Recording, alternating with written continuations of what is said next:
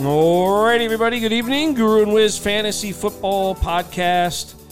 Team capsules AFC West, and we are winding down the AFC. We got two teams to go, and today, Wiz, it's the Las Vegas Raiders. The Jon Gruden, May- Mike Mayock era is over. What a complete disaster that ended up becoming. Uh, but it's on to Josh McDaniels and uh, Davante Adams moving into Las Vegas, which should be a much more exciting year for the Las Vegas Raiders fans, Wiz. Yeah, and I agree. You know, I think there's a lot of improvement coming up for Derek Carr in terms of fantasy football. Um, 4,800 yards with only 23 touchdowns is pretty hard to do.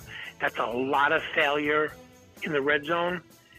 Here comes Josh McDaniels, the head coach, uh, who is a designer of some unbelievable red zone plays that the Patriots used for years.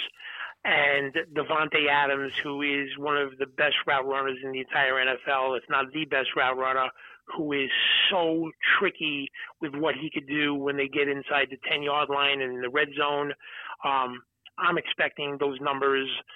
Look, I'm not expecting Derek Carr to throw for 5,500 yards, but I am expecting that touchdown total to go up, which, in my opinion, makes Derek Carr, along with his other three quarterback uh, opponents in the AFC West, you know, a top 12 quarterback. And uh, how do you see it? Do you see Derek Carr inside the top 12? Do you see him close there?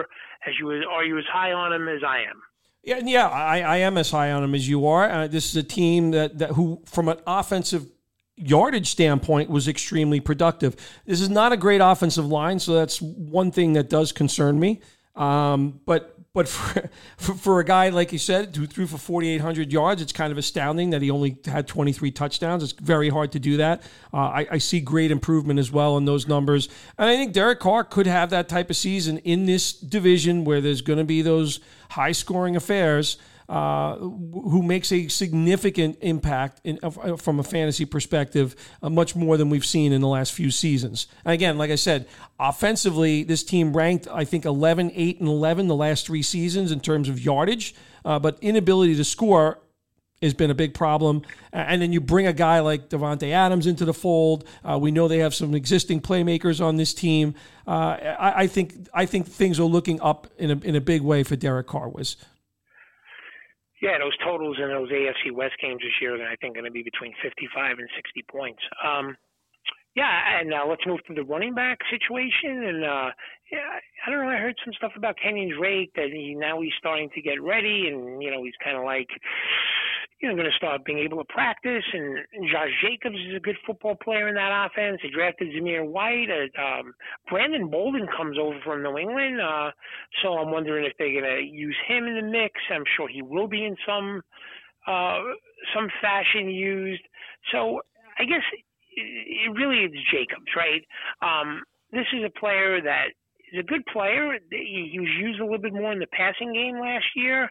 Um, uh, you know, you want to have a running back and a good offense that you figure is going to be in the red zone often. That's the case. But are, are you completely sold on Josh Jacobs, or do you kind of feel he's safer as a running back to somewhere between 15 and 20? Yeah, so also Ameer Abdullah is also currently on this roster, another guy that can catch the ball. Uh, last year, Josh Jacobs caught 54 balls. I think there's no way he uh, he gets that number. Wiz there's absolutely no way. I, I, I think that number drops probably could, could drop even in half because I think I think Bolden will be on the field. Bolden was brought here for a reason. Uh, Josh McDaniels loves the player. Uh, they made big time usage of him last year with some of the uh, injuries to that they had in in, uh, in New England last year, right? With no uh, with no white, right? So so I, I don't see I don't see Jacobs number one getting the amount of pass uh, catches or attempts that he had last year. And I think you see, you know, they they they spent the draft pick on Zamir White. I think he kind of cuts in there. So uh, it's a player that I'm going to probably shy away from. Also, the fact I think this team will throw the ball more, and this is not the same offensive line that Josh McDaniels had when he was in New England. So I'm a count me as a shy away from Josh Jacobs guy. So when you say shy away, if he, you know, in a standard league, right, where most people draft two running backs. If he's your second running back, you're still cautious about that, or you are you okay with that, or you you're just going to completely take a pass on the player. Yeah, he, he's a, he's a he's a third running back for me this year. Wiz that's interesting. Okay. Um, I'll tell you who a player there is no doubts about. That's Davante Adams. Um, unbelievable. Coming over to the Raiders now, his college teammate Derek Carr. Um, look, is it going to take them a little bit of time to get to the rapport that Rodgers and Adams had? Uh, of course, but I'm not moving Davante Adams out of the top ten at wide receiver position just because he doesn't have Aaron Rodgers anymore. Uh, he's a great player, um, so I like Davante Adams. The question is how how much of a drop in fantasy football? Like he was he was the number one wide receiver, I think in most people's view. You took him in a snake draft with the overall fourth pick in last year's draft, I believe. Um, clearly wide receiver one.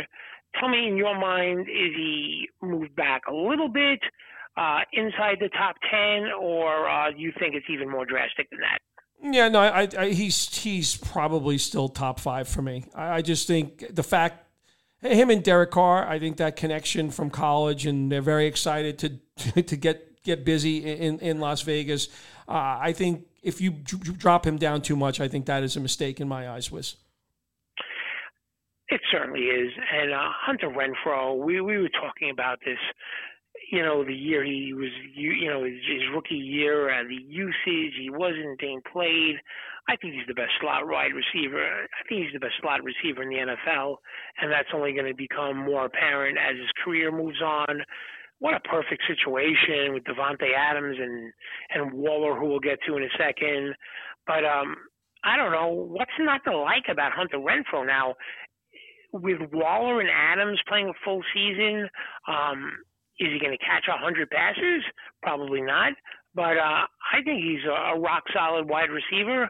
Uh, certainly, you know, wide receiver anywhere between two and three, depending on how much you like the player and the situation. But uh, give us your views on Hunter Renfrow coming into this year. Yeah, yeah look, uh, Josh McDaniels had experience with a number of these slot guys over the course of his career, right? Edelman, Wes Welker, Troy Brown, all very effective in these in this offense, right? So why should it be any different with Hunter Renfrow? Do we catch? Does he catch 103 balls? No. Uh, 17 game season, five catches a game, 85 catches. Yeah, I, I can see that easily being done again. Uh, I have no reservations about Hunter Renfrow. I think he probably should be a number two slash number three receiver on, on almost everybody's fantasy radar. That's the way I look at it. I don't see the big drop off there. Uh, and like I said, we talked about Adams. The other guys here, who's going to make any noise? Edwards is gone. Obviously, Henry Ruggs was a complete disaster, uh, now incarcerated. Uh, but they have Hollins, who brought in from Miami. They have Demarcus Robinson, who brought in from Kansas City, and Keelan Cole, who was with the Jets last year. Someone's going to have to play the third fiddle uh, in this offense. And in barring an injury, one of those guys could actually make an impact uh, from a fantasy perspective as well. Wiz I'm not sure which of those three guys you think can do it. I'm kind of indifferent as we sit sit here right now, I'd, I'd like to kind of see how things kind of play out and who that third receiver is. But but I have no reservations about Hunter Renfrow. Yeah, I like Demarcus Robinson as a player. I always had. I, I think it's going to take an injury for any of those other guys to become fantasy relevant, eh, partially because of how much Renfrow and Adams are going to play, but more importantly, I think it's because the Raiders are going to play uh, with a lot of 12 personnel, and they should play with a lot of 12 personnel because not only is Darren Waller one of the best tight ends in the league, Foster Moreau is the best backup tight end in the league. He'd be a guy that if Waller got hurt, he'd be a top 10 guy in my opinion himself. And um, I'm looking at this Raider offense, and I'm wondering if Josh McDaniel doesn't have visions of that Patriot offense that was unstoppable, where Davante Adams having that Randy Moss role, Hunter Renfrow having that Wes Welker role, and and Foster Moreau and Darren Waller having the Gronk uh, Hernandez roles, and it makes a lot of sense to use that kind of personnel and, and kind of play Hunter Moreau as uh, on the line of scrimmage and creating mismatches for Darren Waller. But I think if you draft Darren Waller, forget about drafting another tight end. Just draft Foster Moreau with your last pick. No one's going to take him, and you'll have a guy if something happens to Waller uh, as a top ten guy himself. So not only am I high on, on Waller, I'm very high on Foster Moreau as well, and uh, loving that entire situation for the Raiders. Talk a little bit about what you think about those two tight ends. Yeah, I completely agree. Um, and the fact that this offensive line is not that strong, you could see McDaniel want to bring some more help along on the line with, with two tight ends there.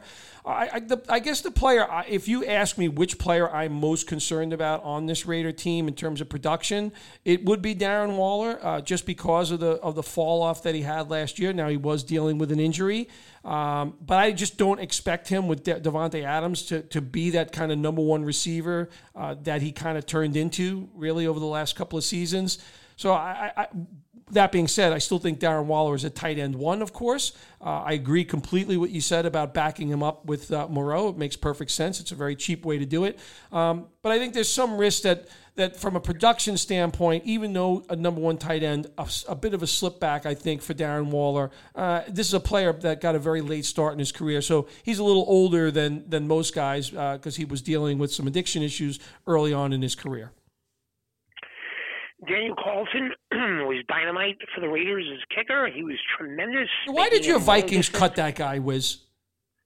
Well, obviously they don't know what they're doing. They they they haven't had a good field goal kicker since Gary Anderson. but he was dynamite last year in a good offense where they kick long field goals. He's certainly a kicker that you should take in, in all formats inside the top 10. I'm going to tell you something about the Raiders. I know their defense has been kind of a laughing stock, but I don't mind if you could find a game or two where they're going to be leading the game or you feel they're going to be in control of games and they have Maxx Crosby and now they have Chandler Jones.